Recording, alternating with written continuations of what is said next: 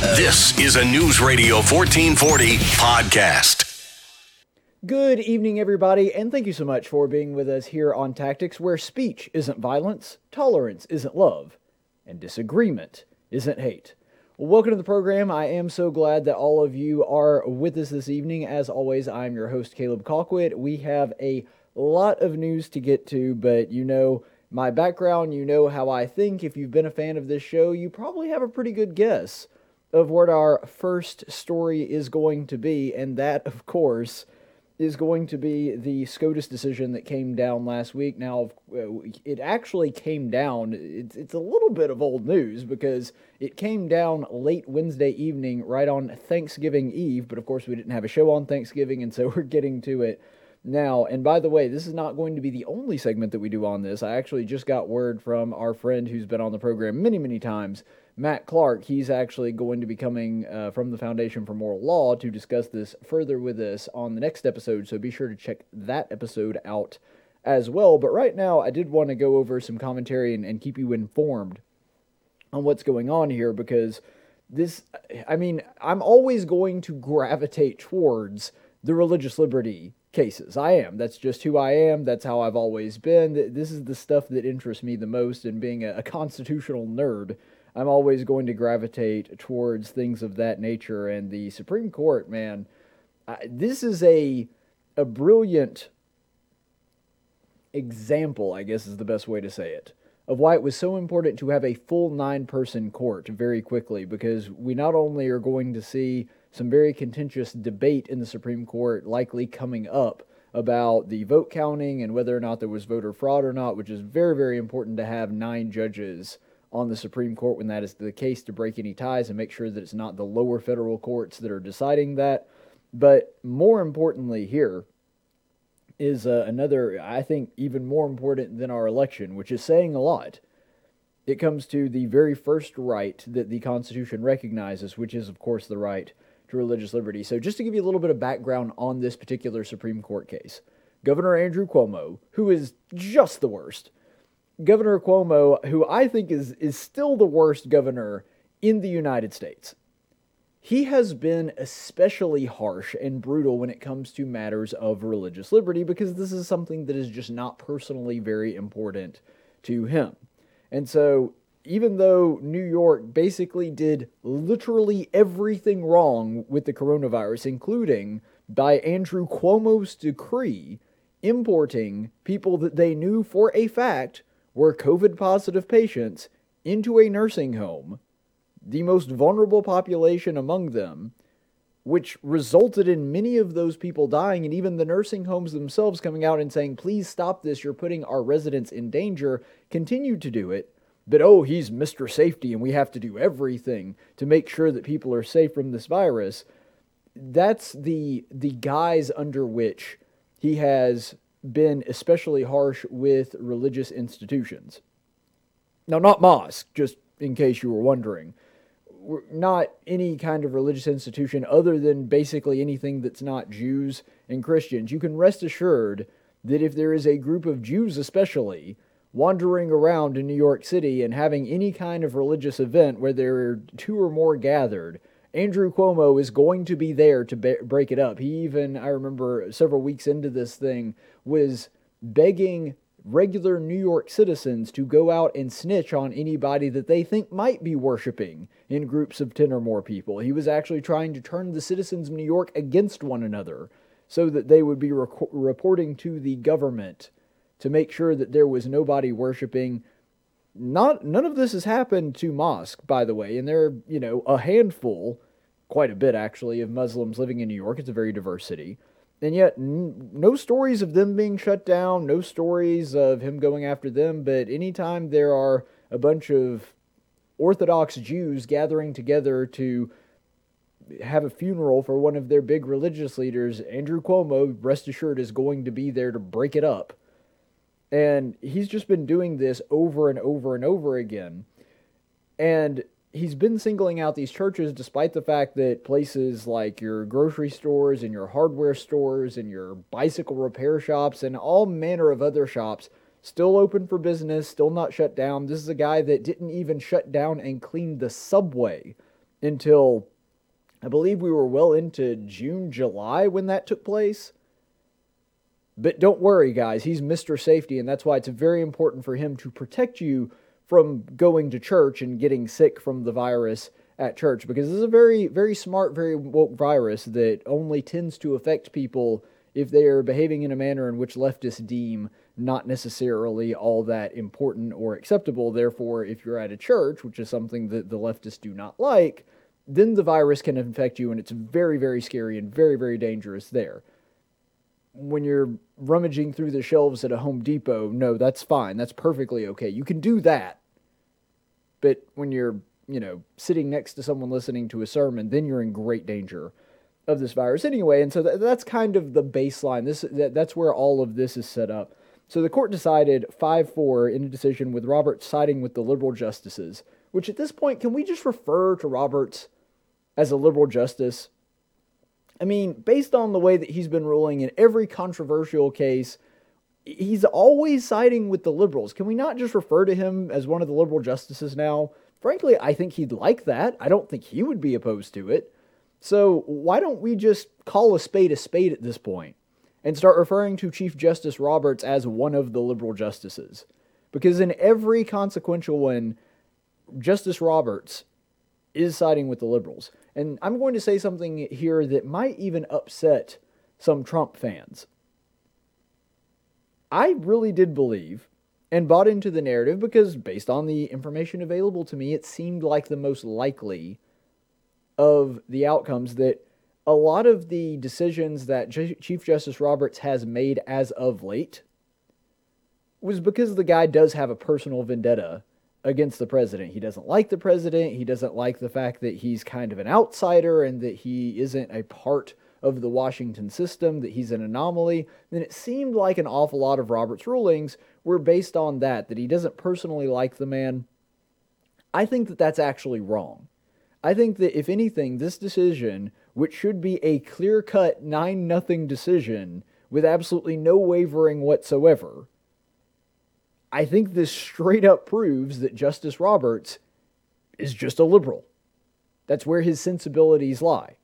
Now, I'm willing to accept the idea that back in the day Roberts was more conservative and changed over time and became more liberal. I think that that's a feasible theory, even though he's always been pretty close. He's always been, at the very least, in the middle, if not on the left.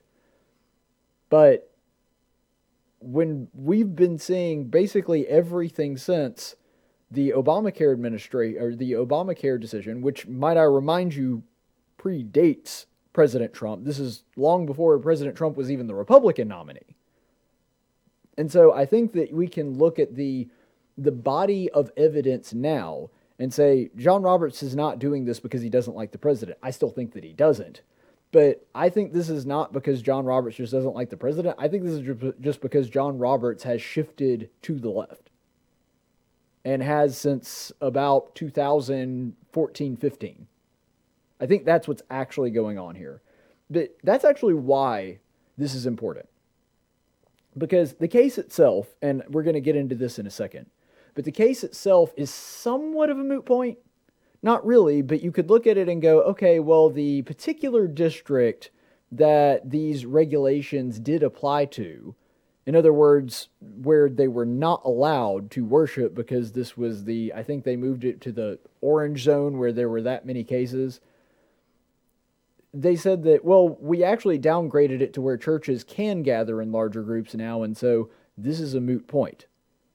Okay, well, maybe that's the case even though there's quite a bit of evidence to suggest that they specifically downgraded it because of this court case, not because of the numbers changing. But let, us ignore that for a second. Let's pretend that what is actually going on here is that, well, they, it just downgraded itself. And so, because of that, this is a moot point in this case, it has no bearing.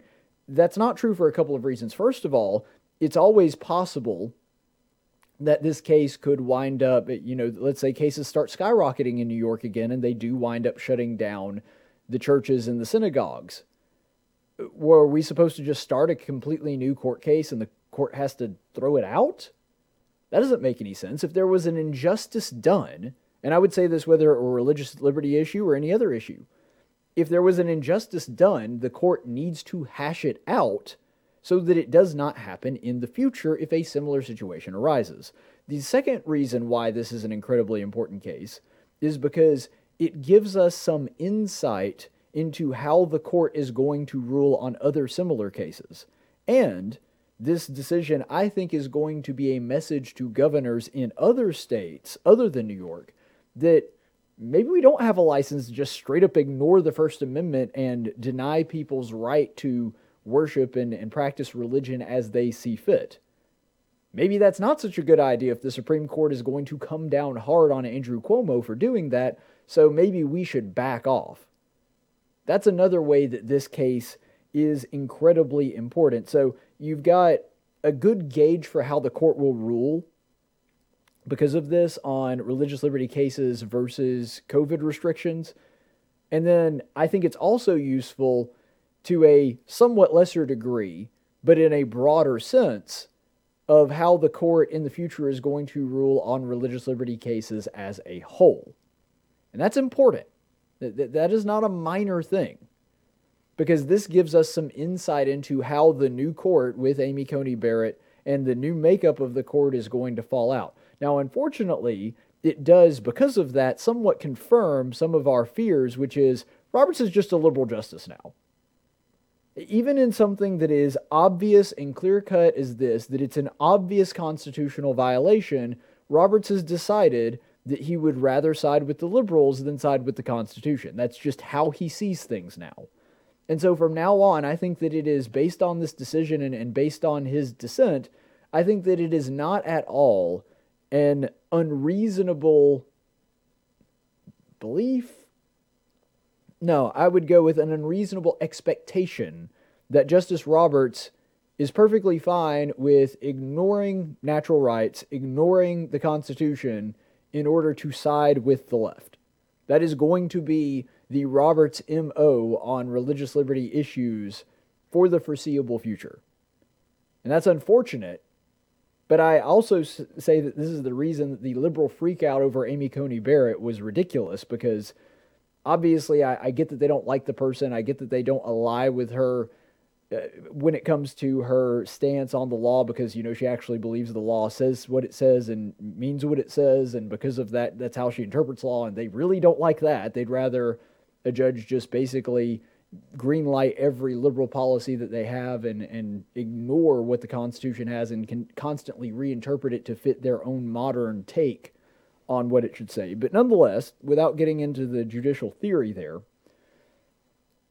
they had the freak out saying that this is going to be a permanent conservative majority on the court. Bull crap. I said that when that was happening, that Justice Roberts is going to be, at the very least, a Kennedy, if not to the left of Kennedy. I genuinely believe that Kennedy winds up siding with the conservatives if he's still on the court on this one. I think that that's no question about that. But anyway, so here we are going down the rabbit, rabbit hole, and this really does prove what I've been saying for a while is that this is going to be the makeup of the court for the foreseeable future. Now, luckily, there is a justice that I think did an epic and very well orchestrated takedown. I'm still upset at Neil Gorsuch for his decision, one of his previous decisions, but ultimately, this is the reason that people like me that were originalist and textualist you know, barring his decision on the Title IX and the transgender thing. This is the reason that we were excited to see Gorsuch on the court because he issues a scathing rebuke of Governor Cuomo's case and does so in a way that not only looks at the Constitution in its original text, but is also snarky, which is exactly what I was looking for in a Supreme Court justice. Obviously, that's far less important than the actual underlying judicial philosophy. I'd rather have a Clarence Thomas that's not snarky at all versus a Antonin Scalia. But with Antonin Scalia gone and Gorsuch filling his shoes, it is nice to have that sort of signature wit and wisdom intertwined coming from Neil Gorsuch. So let's go ahead and look at this argument. This was in his concurring opinion. So Gorsuch says, in regards to this, At the same time, the governor has chosen to impose no capacity restrictions on certain businesses he considers, quote, essential. And it turns out the businesses that the governor considers essential include hardware stores, acupuncturists, and liquor stores, bicycle repair shops, certain signage companies, accountants, lawyers, and insurance agents are all essential too.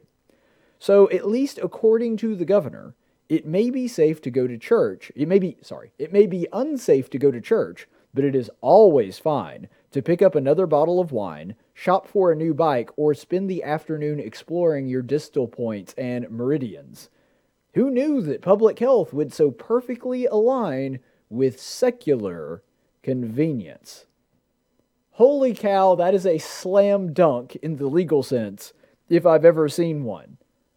And it just points out the obvious, which is that Governor Cuomo seems to think that this laundry list of things are just not essential. Or, sorry, that they're essential, but going to church, not essential. And Gorsuch is saying, wow, it's just such a. This is where the snark comes in, and I love it. This, it's just amazing how all of the things that are essential are basically all the things that are convenient. All the things that Governor Cuomo himself would want to stay open and deem essential. Worshipping, not essential. Nope, don't don't have to worry about that. That's not something that you like have to do. This is Scalia level sass, and it is perfect. But this is why it's a good illustration what Gorsuch is talking about here. This is a good explanation of why our system is designed the way that it is, and by that I mean our constitutional republic. The way that our federal government was designed, and also the way that the state governments were modeled after Cal- uh, California, and New York, and some others that have grown the executive power less so.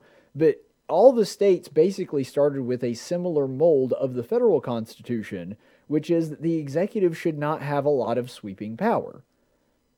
The executive should be able to make some emergency decisions and should have some leeway when it comes to, you know, orchestrating the functions of government, but by and large, they shouldn't be making any decisions unilaterally themselves. That's something that Congress and a legislative body should hash out, not just them.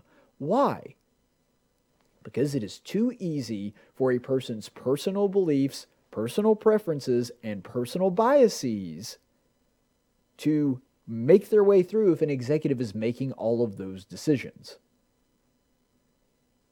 And by the way, this is not something that suggests that Andrew Cuomo is an awful person. I mean, he is, but this is not an argument for it. I'm saying this because any normal person, Caleb Colquitt, if he were the governor of the great state of Alabama, which I know is a horrifying thought, but just follow me on this one. If I were the governor, it would be too easy for my personal preferences to play into those decisions if I had that level of power, even if I had no malicious intent whatsoever. There would be blind spots, things that I wouldn't consider because I'm just one person. And without consulting with a large body of people and debating that over the course of several days and trying to figure out if this is actually a good idea or not, I would just miss a lot of things, even if I didn't mean to. And that's the reason that our system was set up in such a way that these people aren't supposed to be able to make those big sweeping decisions. They're not supposed to be able to tell you you can worship this way, you can't worship this way, that you can do this, but you can't do that.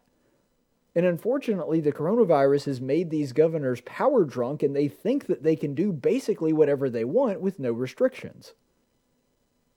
This is the thing that has frustrated me over and over again, where I, I have to sometimes ask people, what are you willing to say no to? Seriously, when it comes to the coronavirus stuff, what what mandate could they throw down that you would not comply with? Because I got to tell you, when I'm talking to a lot of my evangelical friends, and they come to me and they're like, yeah, well, the government said that we shouldn't be going to church now and we don't want to stir the pot. Really? Because if the government can say, don't go to church for a while, and you say, all right, boss, is there really anything else that you would say no to? Seriously. Like, isn't that like as far as it goes? And I don't understand how these very same Christians, a lot of, And, granted, if if you want to do that of your own free will, in other words, if you just you don't want to go because you have comorbidities or you think it would be dangerous and it's better to worship from home. I'm not trying to call you out on that. What I'm saying is when you're saying that it's okay for the government to make that decision for you, that's a bridge I can't follow you on, friends. I, I will not ever be okay with that, period. The government shouldn't have any say in this, and this is exactly what Gorsuch is pointing out, especially when, and this is Gorsuch's argument, You've got all these other places that you've just deemed essential, and because they have the magical essential flag, then they're not dangerous, and therefore there can be no capacity limits on them whatsoever. But churches, because we think that that one's going to be not essential, okay, it doesn't matter whether or not you think it's essential. What matters is whether or not the person who's supposed to have the religious liberty to make that decision themselves considers it essential. And that's why they should be making that decision, and the government should not have any say in whether or not that person is allowed to worship. That's the difference. If that person doesn't want to go to worship because he believes that the pandemic is too bad, okay, that's his business. But a governor doesn't have the right to take that from him. That's what Gorsuch is really saying here, and he continues the same line of thought in the next part of his opinion, where he sort of elaborates on this, where he says, as almost everyone on the court today recognizes, so he's saying even the liberal justices, and I'm including Justice Roberts in that, squaring the government's edicts with our traditional First Amendment rules is no easy task. Okay, so that's important because Gorsuch is even saying there, look, we're, we're not saying that this isn't a sticky situation or it's not difficult or there's you know, not some considerations to be played in here, but, you know, and, and th- that's why he, he sets that up with that. I, he doesn't want people to think incorrectly that he's just saying there can be no limitations on anything the government doesn't have any power. That's not what he's saying. He's saying there are considerations to the Constitution here. And he continues on. People may gather inside for extended periods in bus stations and airports and laundromats and banks, in hardware stores and liquor shops, no apparent reason exists why people may not gather, subject to identical restrictions in churches or synagogues, especially when religious institutions have made plain that they stand ready, able, and willing to follow all the safety precautions required of, quote, essential businesses and perhaps more besides. The only explanation for treating religious places differently seems to be a judgment that what happens there just isn't, quote, essential as what happens in secular spaces. Indeed, the governor is remarkably frank about this. In his judgment, laundry and liquor, travel and tools are all essential, while traditional religious experiences are not. That is exactly the kind of discrimination the First Amendment forbids. And so this is kind of the the final word, even though it's nowhere near the end. It's actually in the introduction. But this is kind of the thesis of Gorsuch's entire concurring opinion, which is you can't just single out whatever religious group you don't like and say that's not essential, but these other groups, you can do whatever you want there. This is actually the point that John Eidsmoe, you may remember Colonel John, John Eidsmoe came a couple months ago and spoke to us about this specifically and he's a constitutional specialist and knows a lot more about this stuff than I do. He said maybe there are some restrictions that could be placed, but they certainly can't single out churches and say you churches specifically are not allowed to do these things that all these other businesses and private institutions are allowed to do. In fact, it's the exact opposite. Not only is it not okay to do that to just churches and not other institutions, but the Constitution actually reverses that in other words, there are certain things, certain restrictions and regulations that can be placed on private institutions that the government has that there is a specific carve out for churches because it is protected under the First Amendment. That churches are actually supposed to have more protection than those institutions and businesses, not less. That you're supposed to be more free to worship, not go out and buy groceries and detergent. Or you know, in this case, liquor. And so that's what that's the argument that Gorsuch is saying here. He's like, you certainly can't just pick and choose your favorites and say, well, I think this thing is more essential than this thing. I have no reason for it. This is just my personal preference. But you guys, you have to stick to a crowd of 10 people or less. You other guys over there in the liquor store, yeah, have as many people in there as you want. Doesn't matter. Even if it had just been, okay, churches, you can only have 10, liquor store, you can have 20. Same principle would apply. You cannot pick and choose which places you're going to close down. Now, if you say we're shutting down the whole city, nobody's allowed to go anywhere and gather in groups of more than 10, okay, I disagree with that, and I still think it's a First Amendment decision. But at least then you wouldn't have Gorsuch's argument here, which is you can't just single out churches because you don't think that they're as essential as the other places that you didn't shut down. And that's why this is such an epic takedown from Gorsuch. And by the way, I made exactly this point when Governor Ivey did exactly the same thing. I know that sometimes in Alabama we like to think, oh yeah, this is a red state and all that insanity that goes on over in the in blue country in California and Oregon and Washington and New York and Vermont and all those places. That couldn't happen here. It did happen here. Exactly what Gorsuch is talking about happened in the state of Alabama. Where you remember when we were first cutting out, coming out of the shutdown, I did a video on it. You can go back and look at my archive on Tactics Radio at YouTube be sure to like and subscribe. If you go back to my YouTube channel and look up Governor Ivey doing this, is in the local stories section, you can see that a few months ago, she said, you know what, we are going to open up restaurants and let them go to 25% capacity. Churches, you've got to stay at 10. No more than 10 people. Governor Ivey did exactly what Andrew Cuomo did, and Neil Gorsuch said is blatantly unconstitutional which is exactly the argument that I made when Governor Ivey did the same thing. Governor Ivey's edict was just as unconstitutional as Cuomo's because it did exactly the same thing. And I want you to remember that every time Governor Ivey or any other Alabama politician that supported those measures comes out and tells you how important Jesus is to them and talks about on all of their political ads about how they've been a Bible teacher at their local church and how much they love God and how it inspires everything they do. Mm, when you couldn't even break that threshold of protecting First Amendment religious liberty because of a virus that has a 99.96% survival rate you're going to have to work a little harder to convince me how important religion is to you. Remember that the next time there's an election here in Alabama. But if the First Amendment was not written for this, why do we have it? If, if this specifically, closing down churches because a person in power doesn't want them to remain open or deems them too dangerous, if the First Amendment's not written to stop that, I don't know why we have it. Please explain to me, anybody, I, I challenge anybody out there watching on the internet, please explain to me what the purpose of the First Amendment is, if not this.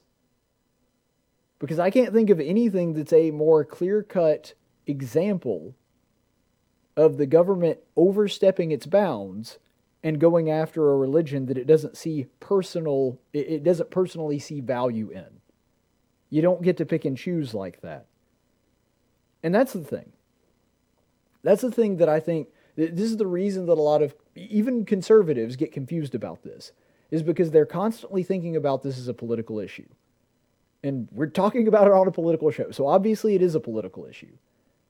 But you're not seeing the other side of that. Leftism is a rival religion. And because they are a rival religion, they compete with Christianity. They're not a rival political party, they are a rival religion. And I've done countless segments on this, but just here are a few examples of this going on. They are an actual rival religion that is trying to engage in religious favoritism. You can engage in the the rites of passage, you can engage in the acts of worship that they want to engage in. But you're not allowed to do it when it's the religion that you subscribe to. Perfect example of this, I think, just kind of encapsulates the whole thing, is this story from California, who uh, you may know is actually re entering lockdown and locking down churches again. It never really fully opened. But this is the story from Western Journal. You can see in this headline California pastor temporarily turns church into a strip club so that it can open for services during COVID. This is the level of debauchery that we have found ourselves in, people. Read this little excerpt from this article. The latter group has succeeded, which might be the most California thing ever. In a ruling dated November 6, San Diego Superior Court Judge Joel R. Wohlfeil wrote that the state couldn't stop clubs from being allowed to provide adult entertainment in San Diego County saying that the harm to plaintiffs is the application is denied is greater than the harm to the defendants if the application is granted. So, in this decision, in the state of California, what this judge decided is well, the First Amendment protects free speech and sexually gratifying yourself uh, by having a naked woman dance in front of you, or a naked man, as the case may be.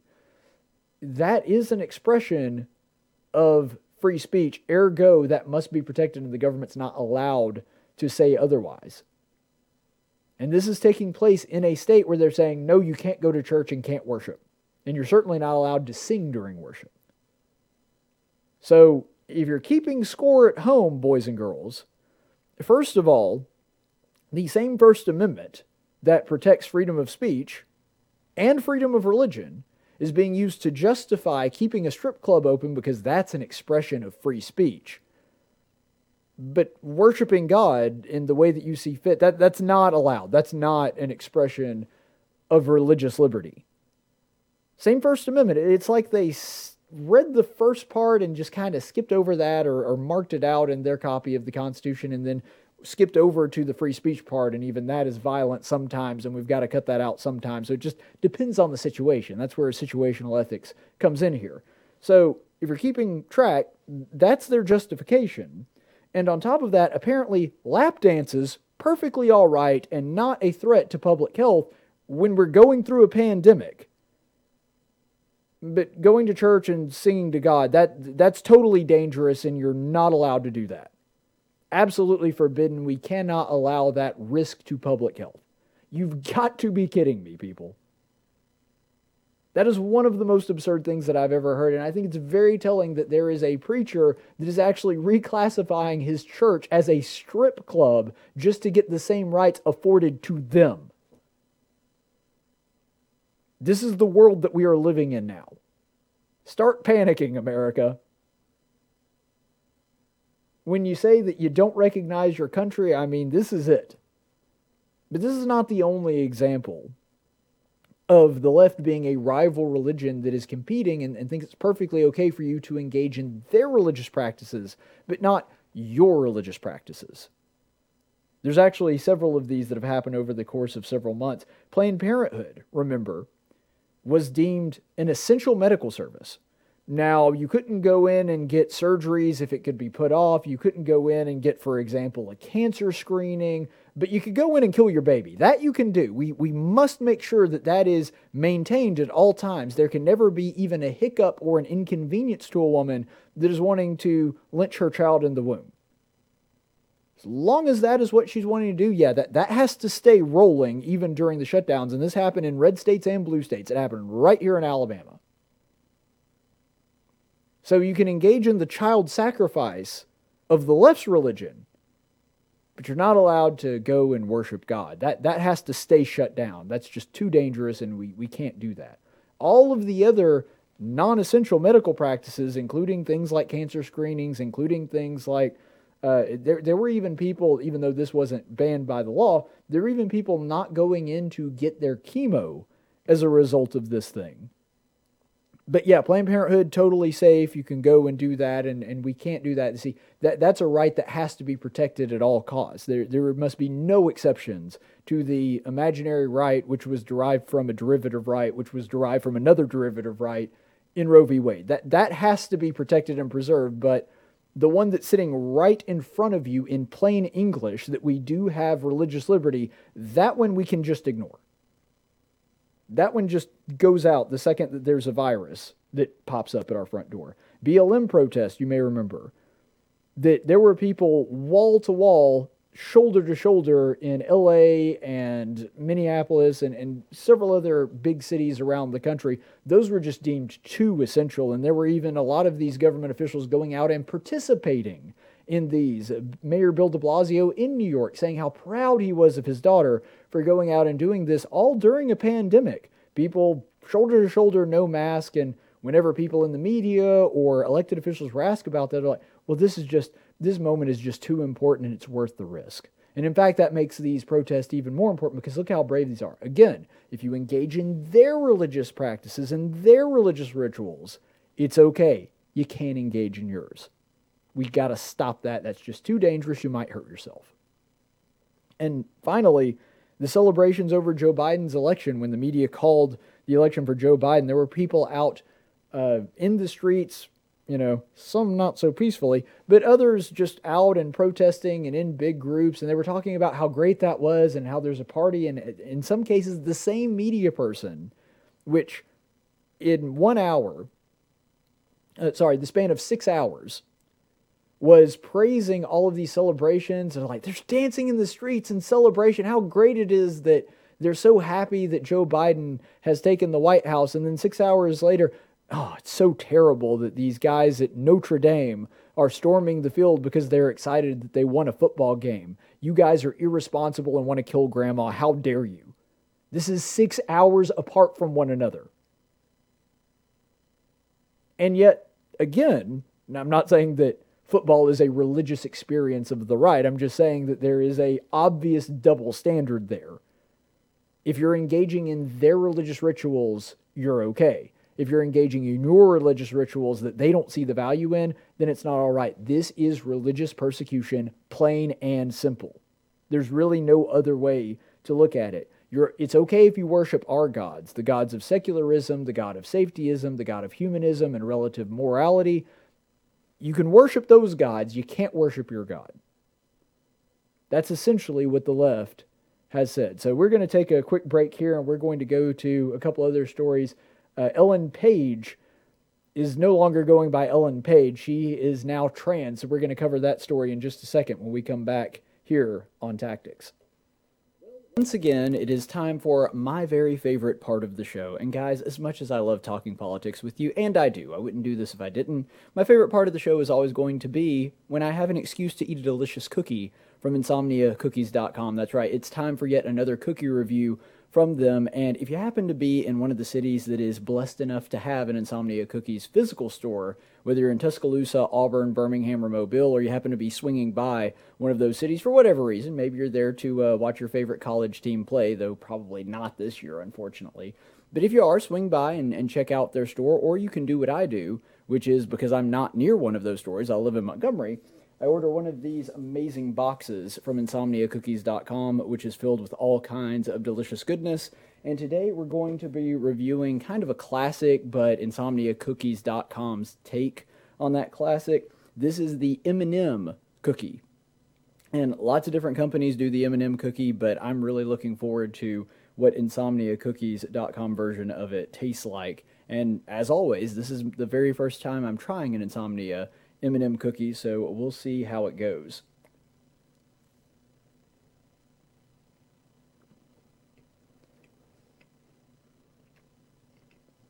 Mmm.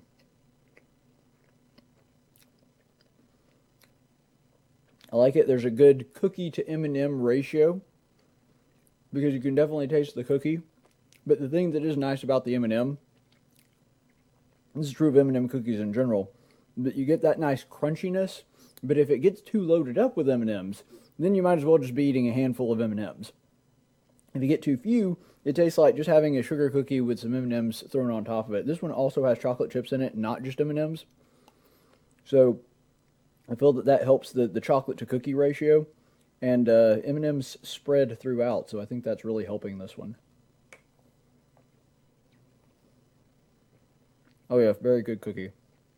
And I do recommend doing what InsomniaCookies.com recommends you do, which is in the process of this, when you do have to order the cookies online like I do, you're obviously not getting it fresh out of the oven.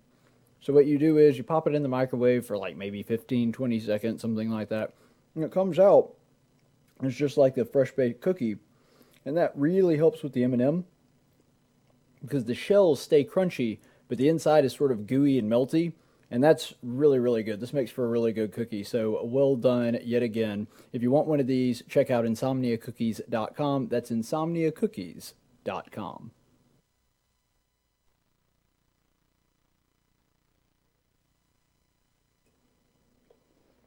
And welcome back to the program. Thank you so much for being with us here on Tactics. Be sure to, if you're watching on YouTube or Facebook or Twitter, wh- wherever you're watching us, make sure to like and subscribe to the channel because that helps us defeat the evil cyber overlords at YouTube and defeat the algorithm. You know, if you like and subscribe, there is at least a tiny chance that you might see some of our content despite the fact that we're being throttled by big tech. So we certainly do appreciate that and also appreciate our great sponsor, Insomnia Cookies com. Now, let's go ahead and get to the latest news story. This one actually just broke a few hours before I came on the air. Apparently, Ellen Page, you may remember her from movies like X Men Days of Future Past, which is probably my favorite role that she's been in. She's in Inception, she's in Juno. I didn't see Juno, but you know.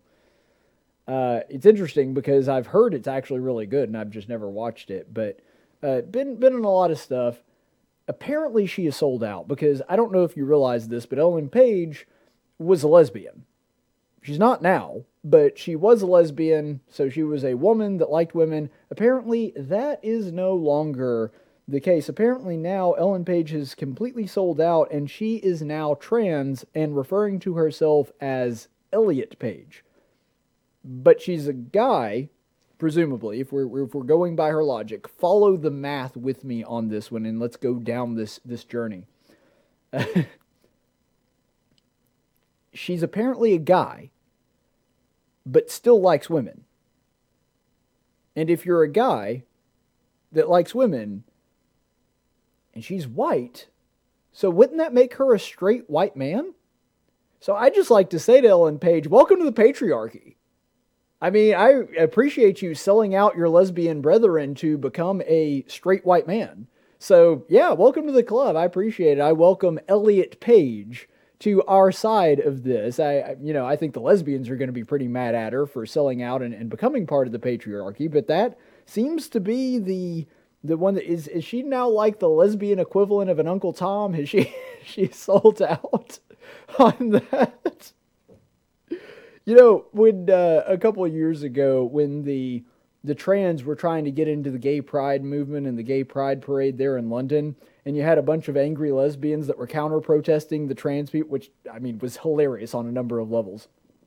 But when you had the lesbians actually going out and protesting the trans people saying trans erase lesbians, which by the way, according to their own logic, actually does make sense because you can't be a lesbian, a woman that likes women, if women aren't a thing, if you don't believe women exist and it's all subjective and you can change at any time, then you can't be like, well, I'm a woman that only likes women because that doesn't mesh. See, this is the problem when you abandon reason for madness, when you engage in a worldview that is based on feelings rather than facts.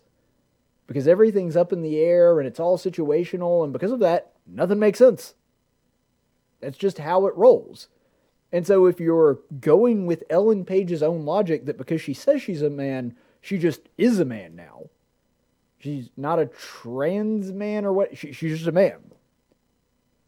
And if she is really a man, in every sense of the word, just like me, I, she's as much man as I am, despite the fact that she, you know, has lady parts and all of that stuff.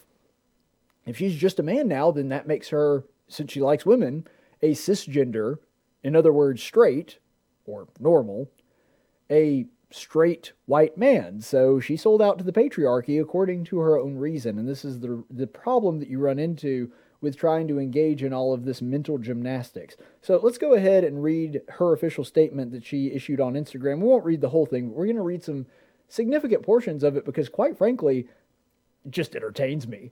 So let's go ahead and look at the first little segment of this. This is her introduction where she says, Hi, friends. I wanted to share with you that I am trans. My pronouns are he, they.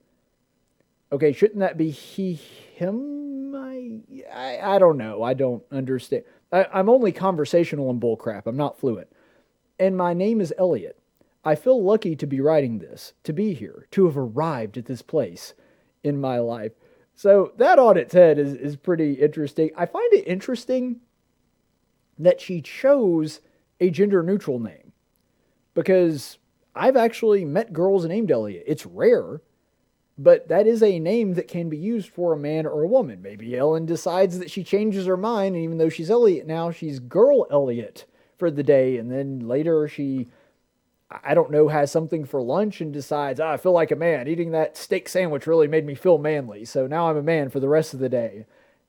I guess if that's the case, then picking a gender neutral name like Elliot would work. Maybe that's the plan. I don't know. Again, I only kind of understand the bullcrap because I'm here every day. But I do find that interesting, and maybe hasn't she hasn't like totally fully committed to it, and that's the reason that she went with the gender obscure name, I guess is the correct way to say it. But the interesting part here, and I think this really gets to not the root of the issue, but certainly the the reason that she made this big public announcement for it. This is the the biggest paragraph, the biggest chunk of the letter, and we're going to read this real quickly here. I also ask for patience. My joy is real, but it is also fragile. All right, so I want to make a, a quick point here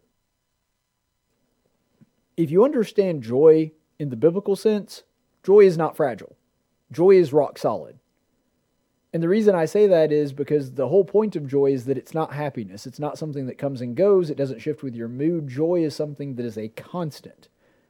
And so that's how I know the joy that she's talking about is actually not real. Because real joy is there regardless of your circumstances. That's how Paul can say that he counts all of the things that he has gone through for the sake of Christ, including beating, being shipwrecked, being stoned nearly to the point of death, being cast out by people. He can count all of that as joy because joy is a constant. It is not dependent on your circumstances. So, just that quick bit of commentary right there. And Ellen Page, or Elliot Page, whatever they want to refer to themselves now, as continues on. The truth is, despite feeling profoundly happy right now and knowing how much privilege I carry, I am also scared. I'm scared of the invasiveness and the hate and the jokes and of violence. To be clear, I am not trying to dampen the moment that is joyous and one that I celebrate. Oh, but I bet you're going to try real hard. Uh, but I want to address the full picture. The statistics are staggering. The discrimination towards trans people is rife, insidious, and cruel resulting in horrific consequences. In 2020 alone, it has been reported that at least 40 transgender people have been murdered, the majority of which were black and Latinx, trans women. Okay, I think I understand that sentence, but I'm not sure, so we're just going to move on. To the political leaders who work to criminalize trans health and deny our rights to exist, and all of those with a massive platform who continue to spew hostility towards the trans community. Oh, good, she's talking about me now. You have the blood on your hands. Unleash a you unleash a fury of vile and demeaning rage that lands on the shoulders of the trans community, a community in which 40% of trans adults report attempting suicide. Mm. Enough is enough. You are you aren't being canceled, you are hurting people. I am one of those people, and we will not be silent in the face of your attacks. All right, so there's a lot to digest here, but I'm going to give you the long and short of it. So, first of all, the stats do not tell the story that she claims. Because in the the thing about the 40 trans people being murdered, remember that we live in a country of 328 million people. 40 is not a big number. Now, granted, the trans community is a significantly smaller portion of that. In fact, it's it's not even one whole percent. It's a very very tiny fraction of the American populace considers themselves trans.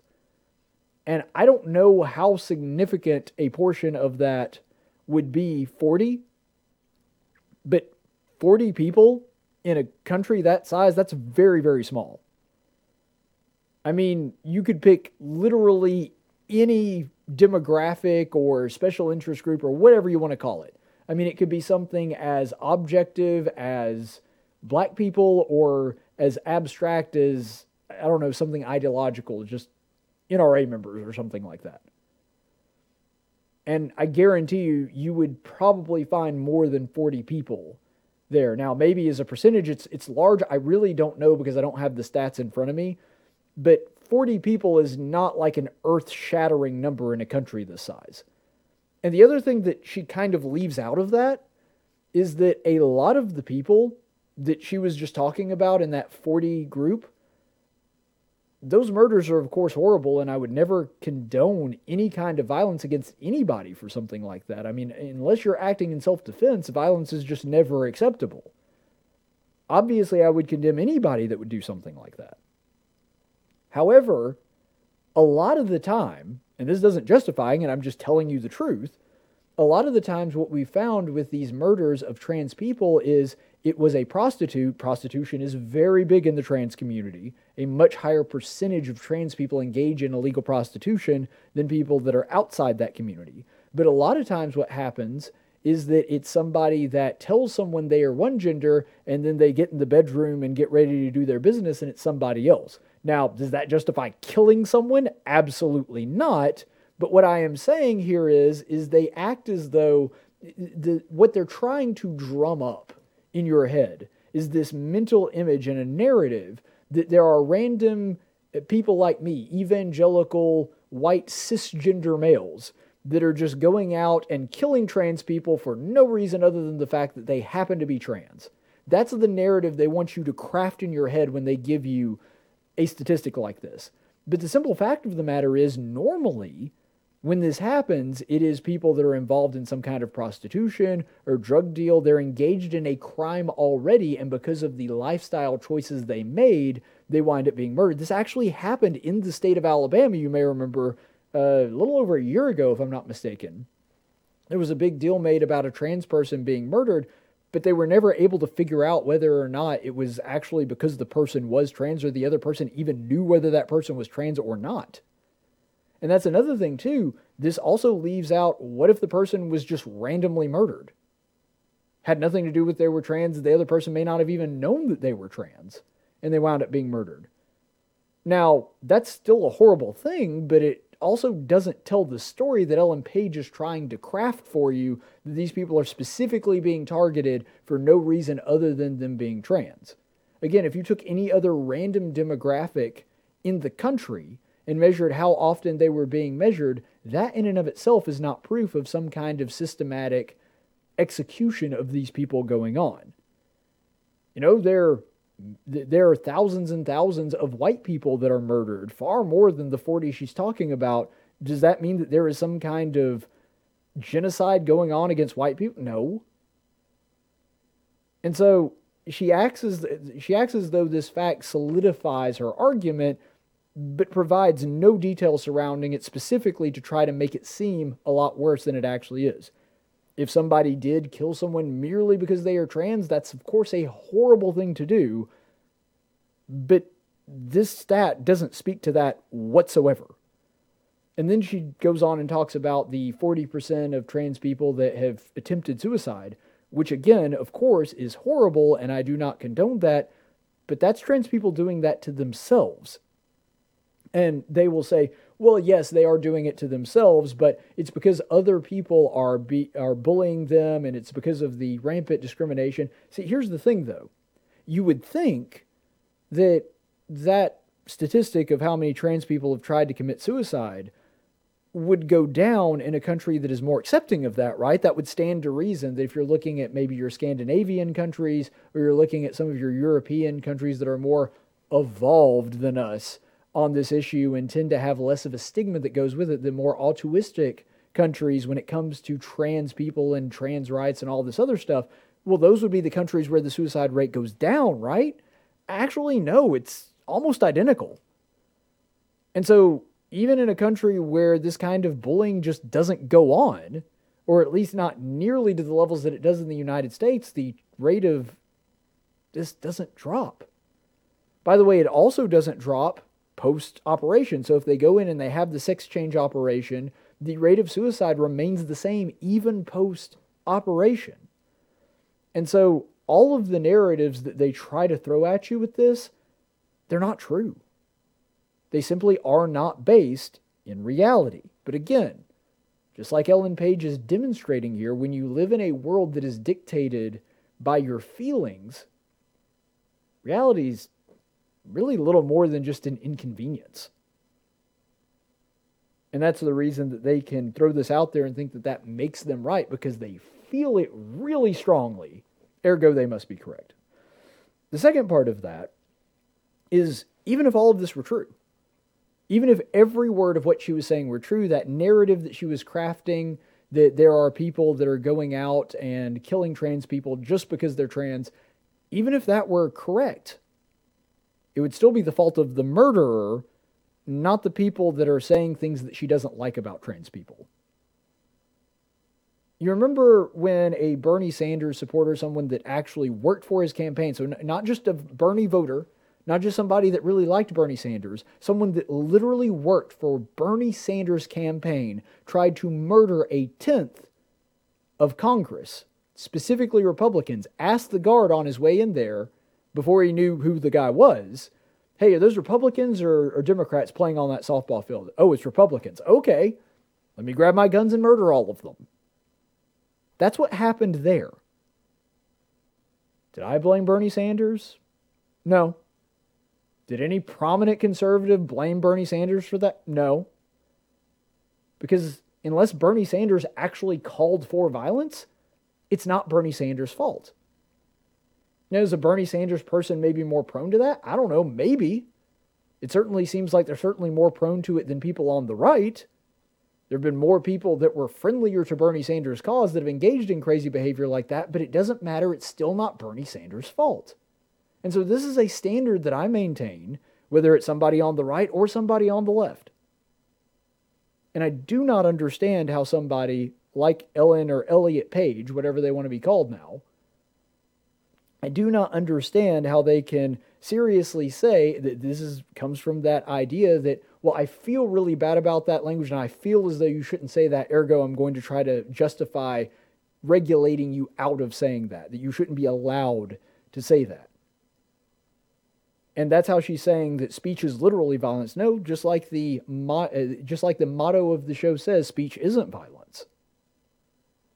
And so she tries to make that case, but there's just no truth to it. And, and then, third and finally, even if both of those things were true, even if you had a situation to where uh, they they actually were responsible, the people that are saying things that she doesn't like about transgender people, that those people were responsible for the actions of other people unconnected to them that murder trans people, even if that were the case, which of course it's not her next statement would still be false, which is you're not being canceled, you're hurting people. Okay, those two things are not mutually exclusive. Let's let's take a quick crash course in logic here. Whether you like them or not, whether you think that them being canceled is good or not, they are being canceled. If you have a show one day, you say something that people don't like, there's a big outrage and you get fired from your job, that is being canceled. Now, even if you think it was justified, even if you think the guy should lose his job, I of course don't, that even if you are of that belief, you can't say it's not being canceled. So again, words have meanings, but if you're living in a moral and logical vacuum, you will not find morality or logic. That's just how this works. But what this segment of her statement here does prove is that I don't know if she genuinely believes this about herself or not, that she genuinely believes that she is a man or isn't. I don't know because I'm not inside Ellen Page's head. But I do know that at least partially the motive of this had nothing to do with being true to herself or whatever other gobbledygook she wants to throw out there. It was a it was a cudgel to bludgeon her political opponents with. Because that's what she really wanted, right? What she really wanted to do was not to remain true to herself or to speak her truth or however else the media uh, the media wants to spin this in her favor. Ultimately, what this was is I don't like conservatives and want to bludgeon them over the head, and this is a effective way to do it in her mind. To say that now I'm part of this community, and so I'm going to speak out about this. That's her rationale. She states it right there. She's not hiding the ball here. It's very it's very obvious what is happening here. And then this ultimately, the virtue signal is what she wanted out of it. Ultimately, that is what she wanted. That that's her, which I mean, to her credit, I guess that is being true to herself because that's what she really wanted. So, in that sense, that's why she launches off into this moral tirade when doing what presumably should have just been about her being uh, authentic or whatever and revealing her identity to everybody else. She launches off in an attack against people she doesn't like because the truth is that's her real motive. That's what she wants more than anything else. And then this is kind of exemplified in this final piece of this particular statement by Ellen or Elliot Page. I love that I am trans. I love that, I, and I love that I am queer. And the more I hold myself close and fully embrace who I am, the more I dream, the more my heart grows, and the more I thrive. To all trans people who deal with harassment, self loathing, abuse, and the threat of violence every day, I see you, I love you, and I will do everything I can to change this world for the better. Now, I don't know if Ellen Page is thinking this deeply about it, but the thing is, she hit the nail on the head in this one.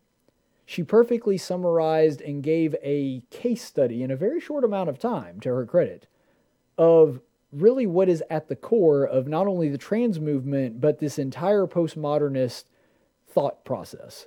Whether it's being gay or just believing that all morality is subjective and everything's up in the air and truth is just kind of based on whatever you think is right.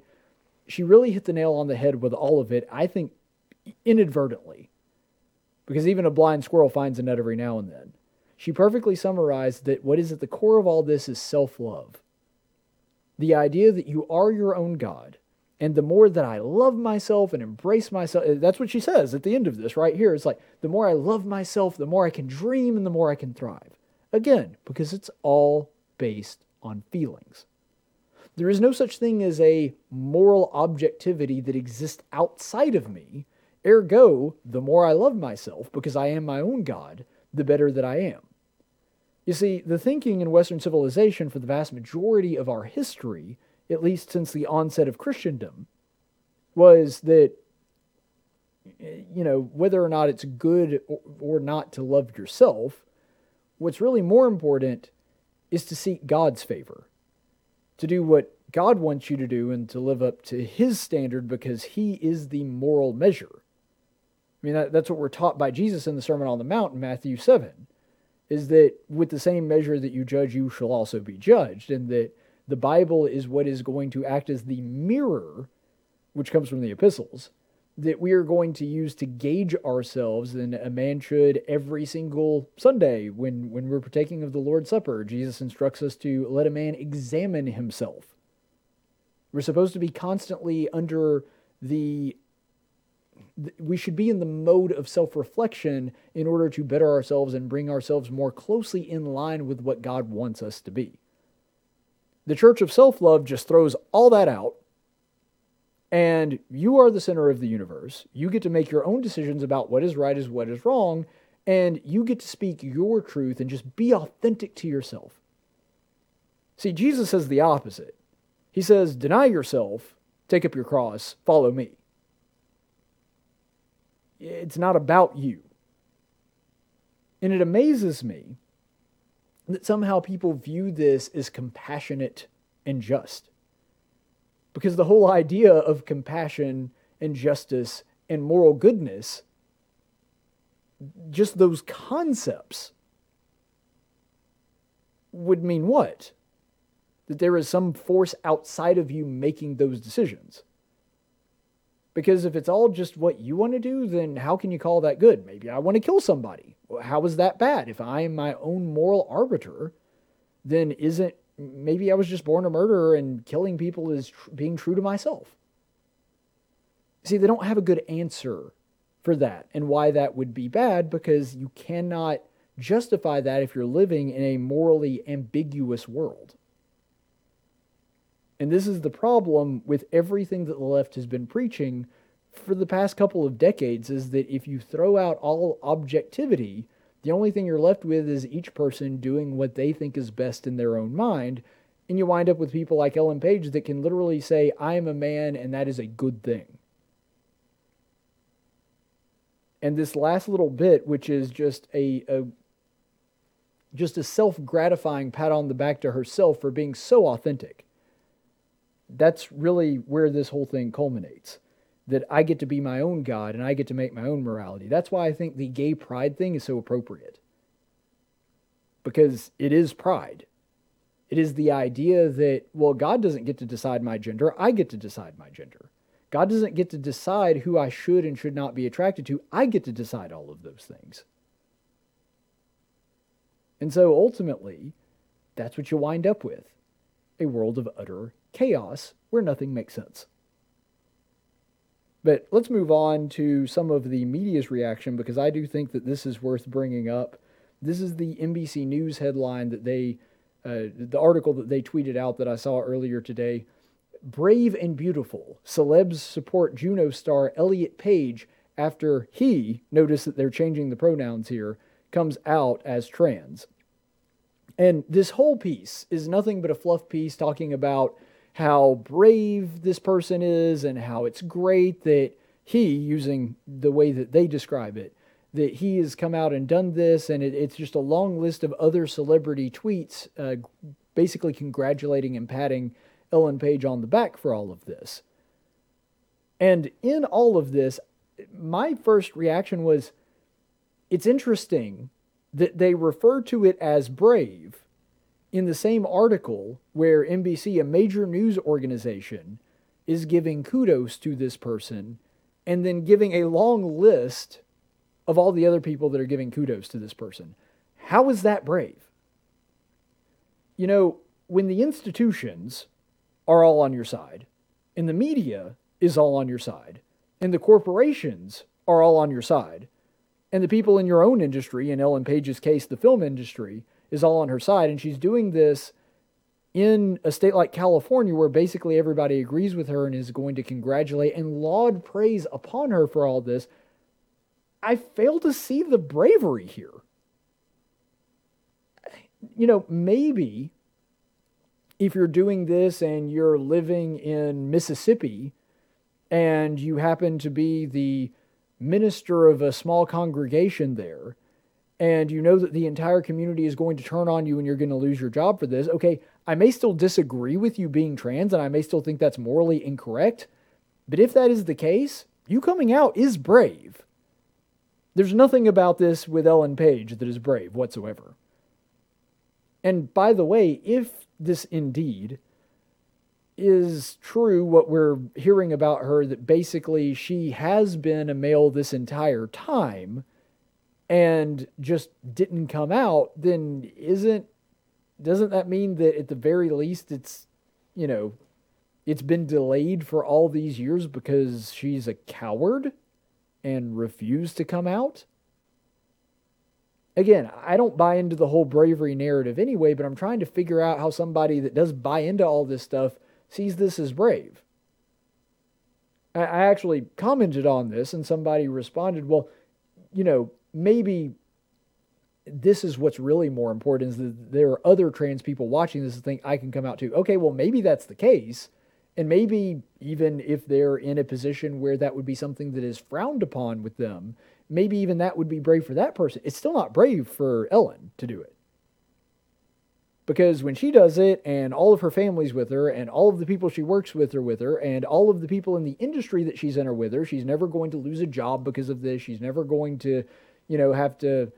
Uh, she, she's never going to have to struggle or, or go through any hard times for this, and she's doing it in a community where everyone agrees with her. I'm sorry, I failed to see how this is a brave thing by her at this point. And what's funny is NBC doesn't even realize the irony in calling it brave in the same in the exact same article where it's everybody lauding lots of praise on her. You know, Martin Luther King, knowing he's probably going to be assassinated for the stances he takes and pointing out that people are discriminating against people that look like him, that's brave. What Ellen Page is doing is not brave. Not in the slightest. And what's even funnier about all this is that one person in the Twitterverse responded with this, and I just love that this was the very first response. I didn't have to dig through this because I usually don't, you know, show tweets from randos on Twitter. I didn't have to dig through all of this. I didn't have to like find this one specific tweet. It was literally the first response to this article that was tweeted out by NBC, and I just love that this is the very first response. Thank you for your coverage of Ellen Page at NBC News, but please don't use trans people's dead names in articles. There was no need to say formerly known as, especially since he is a celebrity uh, the more you know, hashtag respect trans people. Look, you're never woke enough. You're never woke enough. Even something like this that is nothing but a obvious media fluff piece that was designed specifically to grandulize and let people know in the most immaculate way possible that Ellen Page is now trans and is now a man, and they used all the right pronouns, and they were very careful to uh, do only positive coverage, even then, the person is discontent because they just happen to mention their former name as a part of the news story. It doesn't matter what you do, you're never woke enough. You will never satisfy these people, media. You will never satisfy these people, celebrities. Every, no matter what happens, there will always be somebody that goes around saying how you're not actually woke enough. It's just how it is. There's no point in even trying to appease these people. And corporations. Please remember that when you do whatever stupid thing it is that the left begs you to do or tells you that you must do in order to continue to engage in business. Remember that no matter what you do, it will never, ever, ever, ever be woke enough to satisfy the woke left. Now, Variety reports that Netflix is actually going to go back and retroactively change all of the credits that include Ellen Page to reflect her new name, Elliot Page. And this is important because the thing that she's engaged in right now is a series called The Umbrella Academy on Netflix. So they're going to, uh, I assume, go back into all of their credits and edit and actually change their name. So now we're not even allowed to mention that at one point for a lengthy period in her career, she was going around and referring to herself as Ellen. So even Ellen Page circa yesterday was wrong and incorrect and unwoke, and we must go and, and correct all records of this ever happening. It's one of the most absurd, ridiculous things that I've ever seen.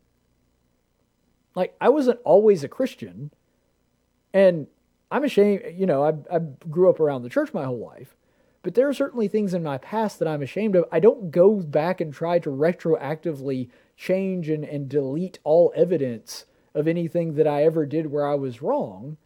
I, I don't understand. Now, I obviously don't think that this is a correct thing to do anyway, but I don't even understand if I believed that being trans was all right, that this would be the thing to do. It just seems very, very bizarre to me that this is the case. And another thing that I want to bring up here Ellen Page's character, or Elliot Page's character, in this series, the Umbrella Academy, is a woman that is straight. This woman likes men. And so my question is how can they allow a straight white man to take away the voice of a straight white woman by playing a straight white woman? because this is the logic that the left subjects themselves to that somebody like Scarlett Johansson who is you know an actor whose job is to pretend to be something that she is not that's the whole point of being an actor that Scarlett Johansson is not allowed to play a trans person and we must cancel the movie in which she was supposed to be playing a trans person and Scarlett Johansson just goes along with this you know, we we have to. Granted, it's not like I'm going to miss the movie. It doesn't sound like something I would be interested in.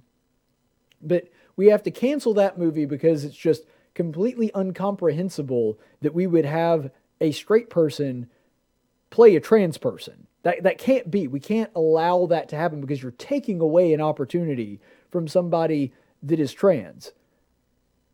But if that's the case, isn't Ellen Page a straight white male? Isn't Z taking away an opportunity from a straight woman? aren't you taking a woman's role away from her by playing something that you're not? See, the left should be outraged at that by their own logic. But of course they're not because somehow Ellen, a straight white man like me, is uh, is now uh, somehow in the protected class because even they acknowledge that really no, she's not a straight white man, and that's the point of all of this. You see, she's trying. I think where, where this all goes back to, and I could be wrong, but th- this is just Caleb's take on this. And I mean, that's why you're here, right? To listen to my takes on things. I think what's really going on here is that Ellen Page, inadvertently, without intending for this to be, made probably the most pro-life movie up until the point that planned or sorry, that unplanned came out. I mean, obviously Unplanned right now is probably the most pro-life movie that has ever been made. But I would say probably if not second place, a contender for second place is the movie Juno. And Ellen Page got her start from that movie. This was her big breakout role that launched her into the movie industry to go on and play a lot of these other roles. And so, what's interesting about that, and I, I really don't hate Ellen Page as an actress. I love the movie Inception. Days of Future Past, she's actually pretty good in that. I've always liked Shadowcat as a character. I'm, I'm a big comic book guy, so you guys know that about me. But because that is where she got her start, because she accidentally contributed to, and that was sort of the launch point of her career, making an extremely pro life movie, even though I don't think that that was her intention. I think she's been trying to wipe away the original sin of that ever since. That she's trying to prove that she's not only woke, that she is the wokest person in all of Hollywood, which, granted, is very difficult to do. And so, because of that, she continues to go further and further left just to try to prove that no, I really am one of you, and I, am you know, I'm so sorry, and, and trying to engage in penance for having ever given an even slightly or accidentally pro-life message to people. I really do think that's where a lot of this stems from, and the reason that she does a lot of the things that she does. All right, so we're going to take a quick break here, and we'll be back with the Daily Dose of Stupid and the Chaplain's Report and wrap things up right here on Tactics. This is a News Radio 1440 podcast. That was stupid. I know it was stupid. Really stupid. Hey, I just said it was stupid. And for today's daily dose of stupid, remember, this is deeply, deeper, deeply religious, devout Catholic Joe Biden in his Thanksgiving Day address. Watch. And if we do, and I'm sure we can, we can proclaim the palmist, with the palmist who wrote these following words The Lord is my strength and my shield. All right, so I, there's something I want you to notice about this clip, and so I'm going to play it again here uh, just a second. But I, I want you to really zero in on watch his eyes and watch how he's paying attention because th- this is the advantage of having somebody like me that's worked with the teleprompter before. You can actually see him where he gets lost. So watch his facial expressions and watch how hard he's trying to figure out what he's supposed to say here. So w- watch his eyes. And if we do, and I'm sure we can. All right, it's right here. We can proclaim See, that's where he stumbles. Palmist. He's trying so hard to figure out what that word is. With the palmist who wrote these following words The Lord is my strength and my shield. So obviously, what's happening there is he's trying to say the psalmist. In other words, the person who wrote the book of Psalms. Now, there's obviously several different authors of the book of Psalms. David wrote a bunch of them, Solomon contributed a few, so on and so forth. You know, we'll we'll dispense with the Bible lesson for another day, but that that's why if you want to be safe, you say the word psalmist when you're talking about the Psalms because that covers whoever happened to be writing that one particular psalm. Joe Biden is so lost on this and so biblically illiterate that he's never heard apparently of the book of Psalms. Now, I want you to think about that for a second. Because we're not dealing with one of the more obscure books of the Bible. Of all the famous books of the Bible, Psalms is probably close to the top. Now, maybe the four Gospels, maybe Genesis and Revelation. I would say you can throw Exodus in there because a lot of people know about Exodus. But those would be kind of the contenders for what's the most popular or most famous book in the Bible. We're not talking about Haggai or Habakkuk. these are not obscure minor prophets. These, these are things that people that are not Christians even should know. People that have never gone to church should at least be somewhat familiar with, if nothing else, just by sheer osmosis of living in a country where there are religious people should know the book of Psalms. This is Joe Biden, who has been on this earth for 70 plus years, that apparently doesn't know what a psalm is. But don't worry, guys, he's deeply religious and his faith really inspires everything that he does. Has this guy ever picked up a Bible? Seriously? And that's the thing that I think bothers me so much about it. Because you can see just how befuddled he is. He has no idea what this word is, has no idea how to pronounce it. It, would be one thing if it were just a normal gaffe, but you can tell by the way he reacts that this is not just like a, a mere reading error. He's this is a word he's completely unfamiliar with. And I've made Bible related mistakes. I've made them on the air before. It happens. And with as much content as I do, as much as often as I'm in front of a camera, especially dealing with Bible sensitive material, you're going to occasionally make those mistakes. I try to keep them to a minimum, but they happen. This is a guy that can't even pronounce the name of the book in which the scripture itself is found. I mean, this is rookie level stuff. There are a group of kids in front of my church every single Sunday night back when we had Sunday night services before the virus hit every single Sunday night, the kids gather up on the front pews and they name off the books of the Bible. And none of them have ever pronounced the book of Psalms the palmist. And I'm talking about two and three year olds that are doing this. And Joe Biden isn't even at their level of biblical literacy when it comes to this. Now, to be fair, anybody remember 2 Corinthians?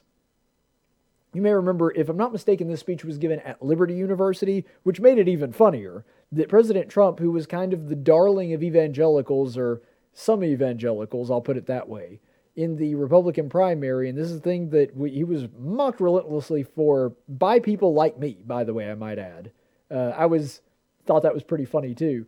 But at least with 2 Corinthians, that Trump accidentally says 2 Corinthians instead of 2 Corinthians, at least he got the name of the book itself right. The only thing he messed up is the the the um the number in front of it and how it's commonly pronounced. At least he got Corinthians right. And Corinthians is a much more obscure book of the Bible than Psalms. And I don't mind mocking both. In fact, I have. So obviously, I don't have a problem with that. What bothers me is the media picked up on it and that thing was on repeat for like 24 hours for the next news cycle. You didn't hear anybody after Thanksgiving talking about Joe Biden screwing up the name of a book of the Bible. That was nowhere in mainstream media, and so there is an obvious double standard there, but that's basically old news that the media was in the tank for Biden at this point. But these are people that are uh, elected by people that are similarly biblically illiterate. And in this last go round, because of, you know, Donald Trump surprised me on a lot of things and governed significantly more conservatively than I ever thought he would. I did vote for President Trump in the last election and was very much pulling for him to win, still pulling for him to win, in fact. But this is a commentary on the state of our country at this point that the people at the very top, the ones whom we have selected as our leaders, just have no familiarity with the Bible whatsoever. It's not important to them because ultimately it's not important to us. There was a time where our leaders were biblical scholars. They knew the Bible better than the average person. When you look at, and I, I'm looking at a, you can't see it, I know it's off camera, but I'm looking at a life size print, an actual size print of the Declaration of Independence right here hanging on my wall, signed by 56 men. Nearly half, not quite, but nearly half of them had advanced college level or above Bible degrees. Those were our leaders at that period in our history. And now the people that, even if you believe that the election was stolen, either way, whether it's Trump or Biden, the one that we have selected as our leader now barely has any biblical literacy. We've fallen a very long way in that respect, and it is sad to see. But ultimately, the thing that I dislike the most about this whole situation surrounding Biden and not knowing enough about the scripture to even be able to pronounce the book of Psalms correctly is that I can't stand the BS. That's what gets under my skin more than anything else. Look, don't tell me that this guy is intelligent and sharp and on top of things and somebody that people can relate to and somebody that is a devout Catholic and, and his faith inspires the things that he does when the man can't even pronounce the book of Psalms. I don't buy it. Don't pee on me and tell me that it's raining. That's the thing that bothers me the most about it. I mean, it, it would be one thing. It would be one thing if Joe Biden were like, yeah, Bible's really not all that important to me. God's really not all that important to me. Just not my thing. I'm not even necessarily saying he has to tell me that he's an atheist, even though, you know, his stances on abortion and gay marriage and that eight year olds ought to be able to lop off their privates and start referring to themselves as the opposite gender would pretty much inform me on that. And that would be far more important and is more important than what he gives lip service to. But I could kind of understand him or, or wouldn't be irritated as much by it if Joe Biden can't pronounce the word Psalms and isn't necessarily somebody that claims to have any connection to spirituality, but when you're using that as a rationale for why people should vote for you, kind of hard for me to buy into that. That that's the thing that gets under my skin the most is that you're trying to push this idea that this guy is super intelligent and sharp and aware and can think on his feet and his old age isn't a problem. He's not really senile. And oh, yeah, he's also somebody that is a faithful Christian that will be guided somewhat by the word of God. And then he can't even pronounce the book of Psalms. I'm not going to buy that. I'm sorry. You need to look for someone else to sell that bill of goods to because I ain't buying it. Speaking of God's word, let's go to the chaplain's report. In 1775, the Continental Congress created the Chaplain Corps. Under the command of General George Washington, each soldier was required to attend worship service every Sunday. While other armies advanced on their feet, Washington's troops advanced on their knees. It's time for the Chaplain's Report with Caleb Colquitt on tactics. Chaplain's report today comes from the book of 1 Samuel. We're going to be continuing our series in 1 Samuel. And for those of you who may not know or weren't really following the previous ones, may not have seen those, just suffice it to say that the thing that we've seen most recently is that Saul has started to think of David as an enemy and now is kind of in the phase where he's devising different plots and schemes to try to get rid of David because he's jealous of him and is afraid that David is going to eventually wind up taking his throne, which of course we know with hindsight that he does. But this is the suspicion that Saul has that has caused him to go after David and try to kill him multiple times, despite the fact that David has never done anything except be loyal and do exactly what Saul has asked him to do. But nonetheless, this is the episode we find ourselves in in 1 Samuel 18, verses 25 through 27.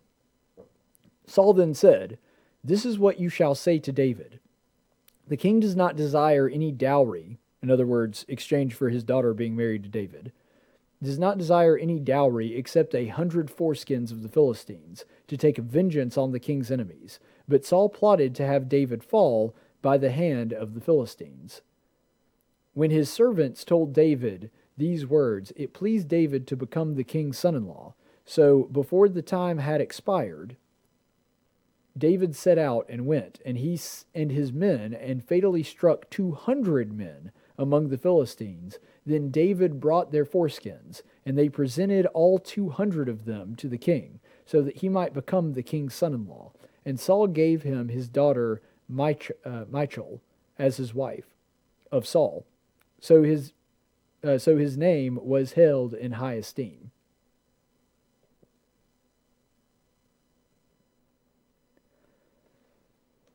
So, this little episode in David's life is the story of how he wound up being Saul's son in law and, and also married his first wife, Michal. But it's one of the stranger stories in the Bible. This is an odd thing to demand of David, and we're not, uh, we see this in a couple of other scenarios in Scripture, but not many.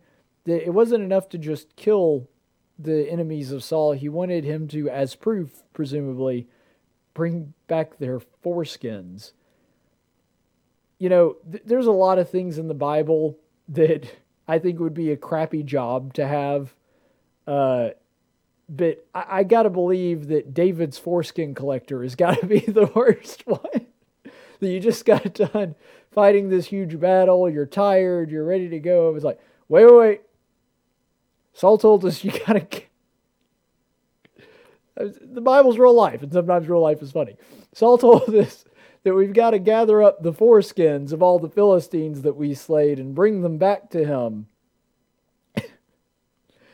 as proof that I actually killed all these Philistines.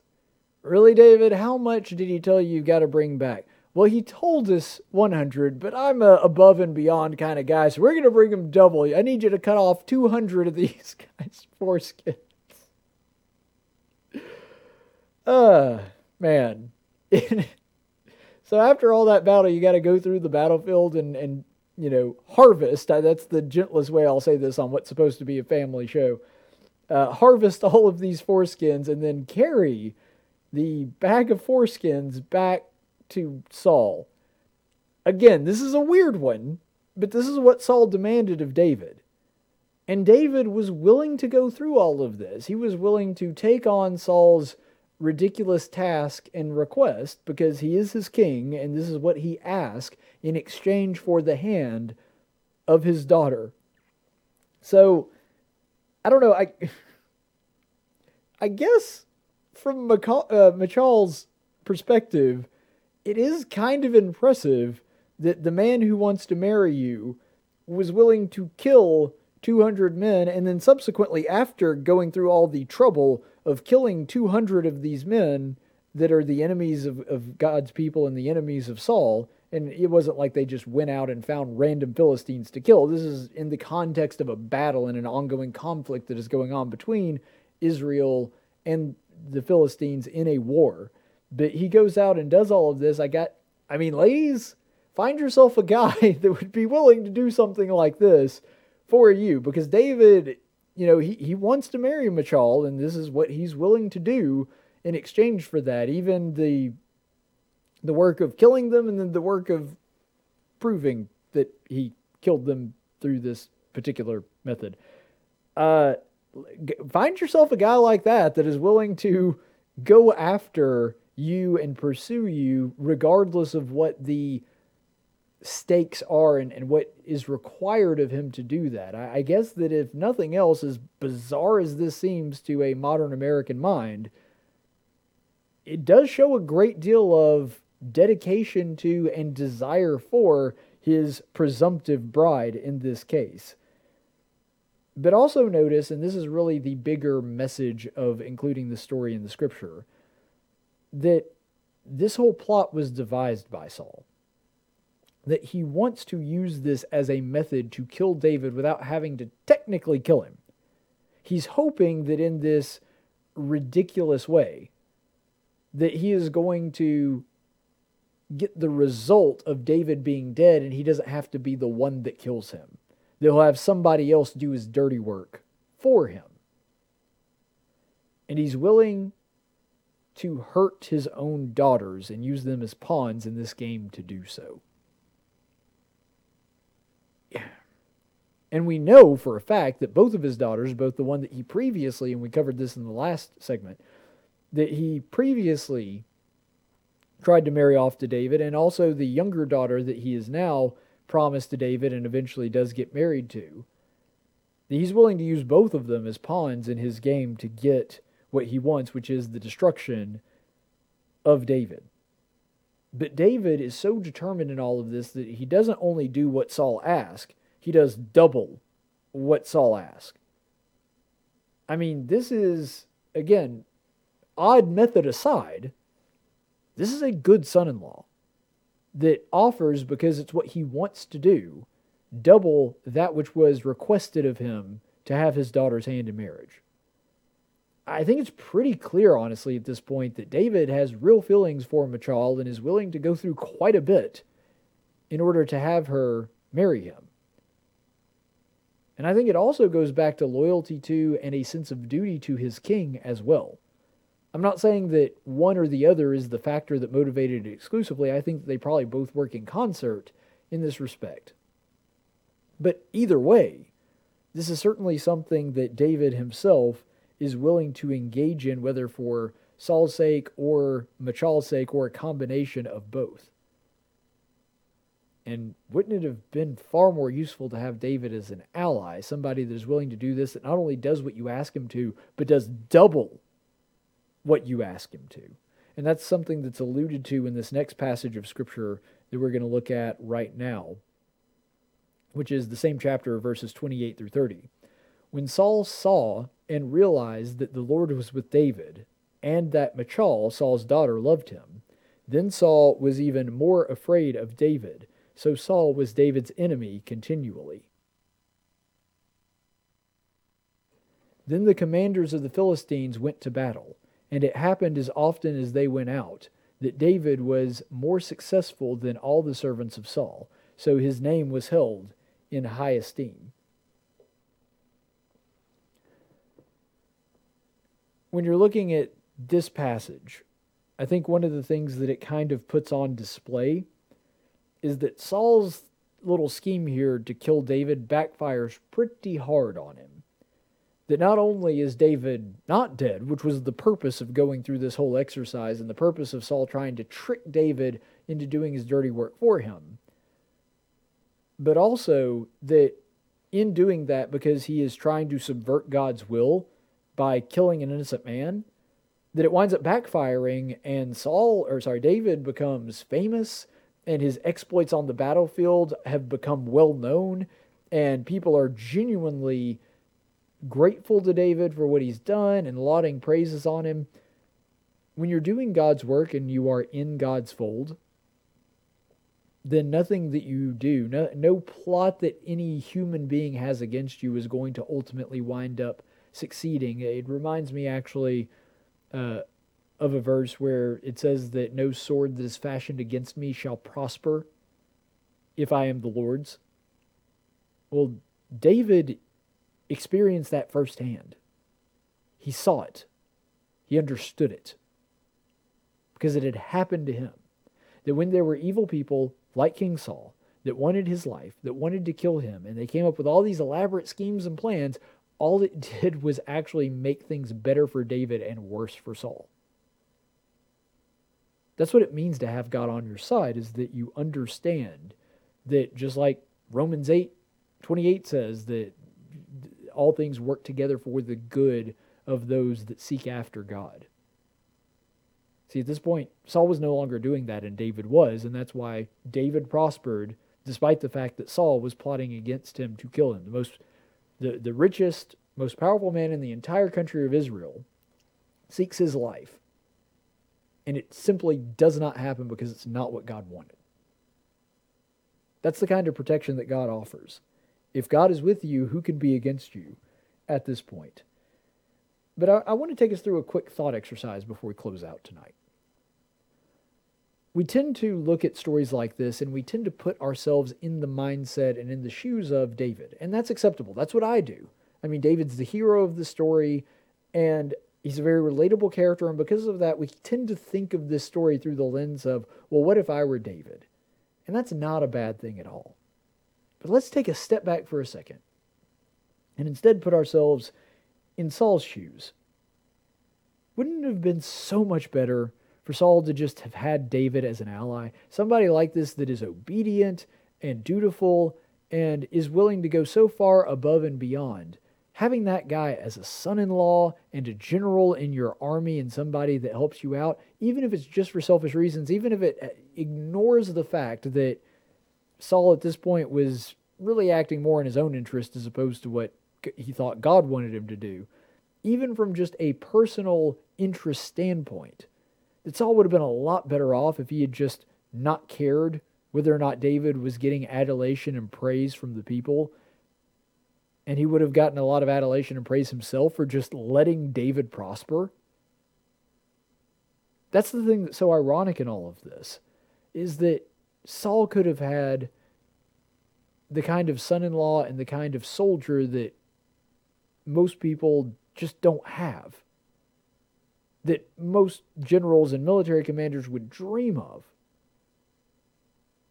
And instead, he makes him into his greatest enemy for no reason other than the fact that he's just jealous of all the praise that David is getting.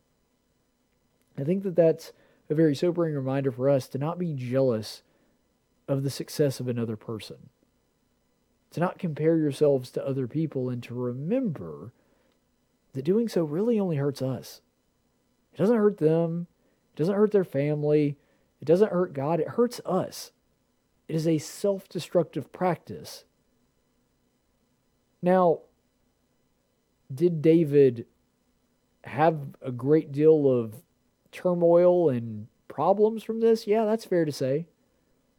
And it's even fair to say that it destroyed Saul's family. So, I'd, in my last statement, I don't mean to say that it doesn't hurt anyone else. I guess the best, the better way to suggest, the, the, the better way to say that is, it hurts you the most, because I do think it's clear that the person that was most hurt by Saul's envy was Saul. I mean, sure, it hurt Jonathan, but Jonathan's still a pretty good person that has favor in God's eyes when he dies. It certainly hurt his daughters, but his daughters were in pretty good positions when Saul dies. It hurt David, but David becomes king after all of that. The person that it hurt by far the most was Saul himself. And so when we put ourselves into Saul's shoes, I, th- I think the best message to take away from that is don't be your own worst enemy don't do things that are going to hurt you more than it hurts everybody else. That's why you go with God's plan and have Him on your side and go after and seek to be on His side as opposed to currying Him over to your side or doing your own thing. That doesn't work. Do what God wants you to do and you will prosper, just like David did.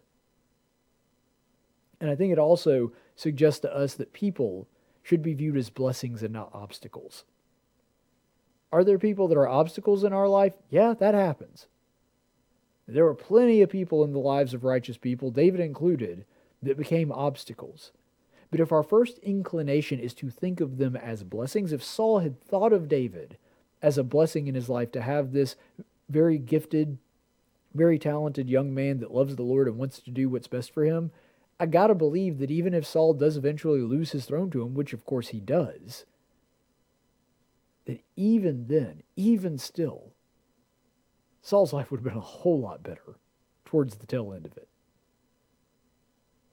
And so let's always let our first inclination and the first way that we try to look at something when we look at another one of God's fellow children, let's try to look at them as a blessing first and an obstacle only when that's the only remaining option. When you assume the best in people, that's doing what Christ tended to do. That even when there were all these other factors surrounding them, like the person was a, a publican, a tax collector, or a prostitute, or all these other things, a sinful person, that Jesus always wanted to see the good in people and see the good that they could do rather than the terrible things and the labels that other people slapped on them. Didn't mean he ignored it, didn't mean he didn't address it, because very often he did. But it wasn't the first thing that he saw. The first thing that he saw was a child of God that needed God's grace. That's how we should look at people, too. Stay the course, friends. Tactics with Caleb Colquitt. Only on News Radio 1440 and NewsRadio1440.com.